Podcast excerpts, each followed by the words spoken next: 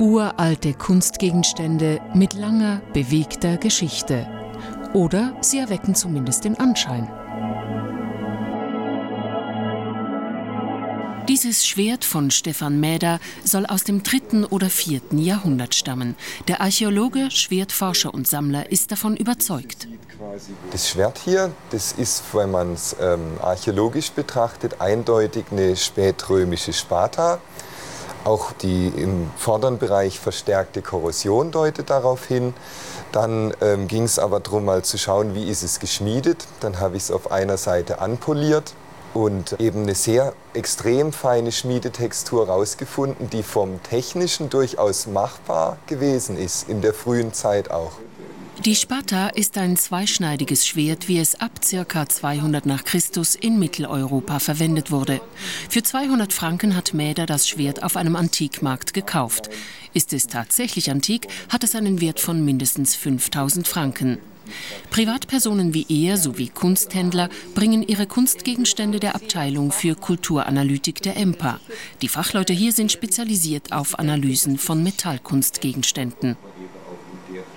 Echtes Aussehen heißt für sie noch gar nichts.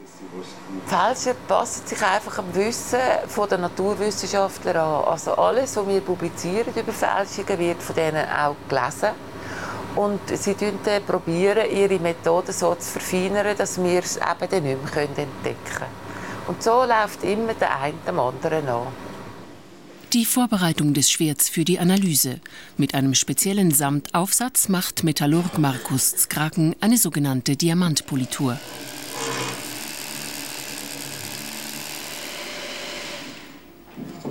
Und ätzt die Oberfläche mit Salpetersäure. Erst jetzt ist es möglich, die feinen Strukturen des Metalls zu analysieren. Schon diese machen die Fachfrau skeptisch.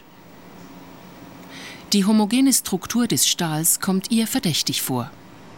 Das entsteht, wenn der Schmied das Schwert beim Machen im Wasser abschrecken und dann nochmal ins Feuer legt und noch glühen. Äh, das ist eine Technik, die beherrscht man eigentlich schon sehr lang.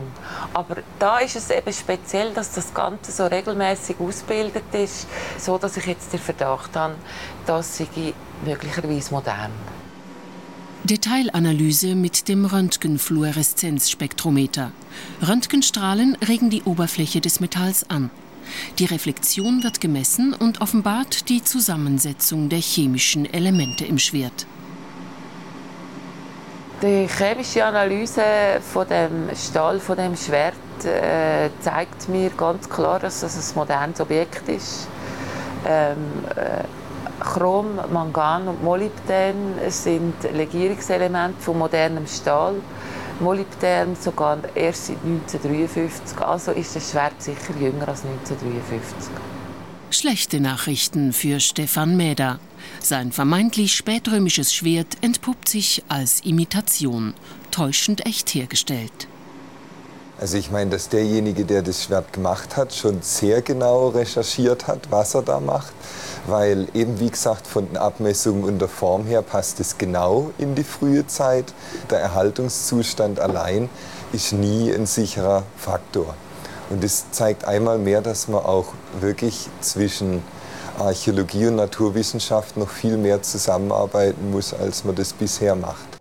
Fälschungen wie diese sind keine Seltenheit. Fast vier von fünf Kunstgegenständen, welche die EMPA prüft, sind weder echt noch wertvoll.